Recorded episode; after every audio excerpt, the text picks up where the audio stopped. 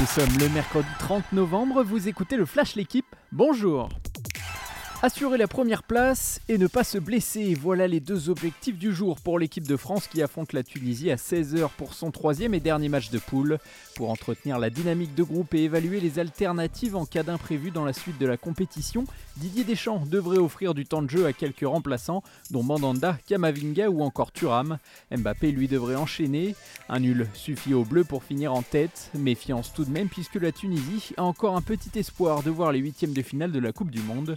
L'autre match de la poule oppose le Danemark à l'Australie. Du sérieux et une mi-temps de haut niveau. L'Angleterre s'est imposée 3-0 hier soir contre le Pays de Galles.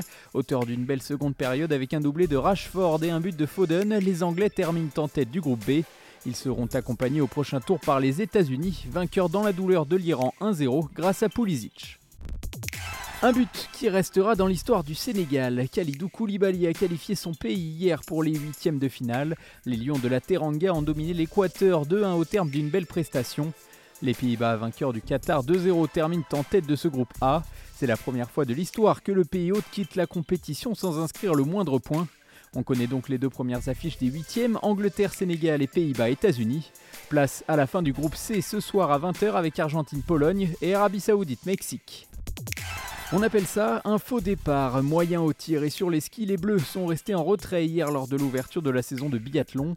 À Kontiolahti en Finlande, le quintuple médaillé olympique Quentin Fillon-Maillet a terminé 15e à 2 minutes et 43 secondes du vainqueur suédois Martin Ponsiluoma. Parmi les autres Français, Fabien Claude a terminé 9e, Emilien Jacquelin 28e. Place aujourd'hui à l'individuel femme à suivre en direct sur la chaîne L'équipe. Merci d'avoir écouté le Flash L'équipe, bonne journée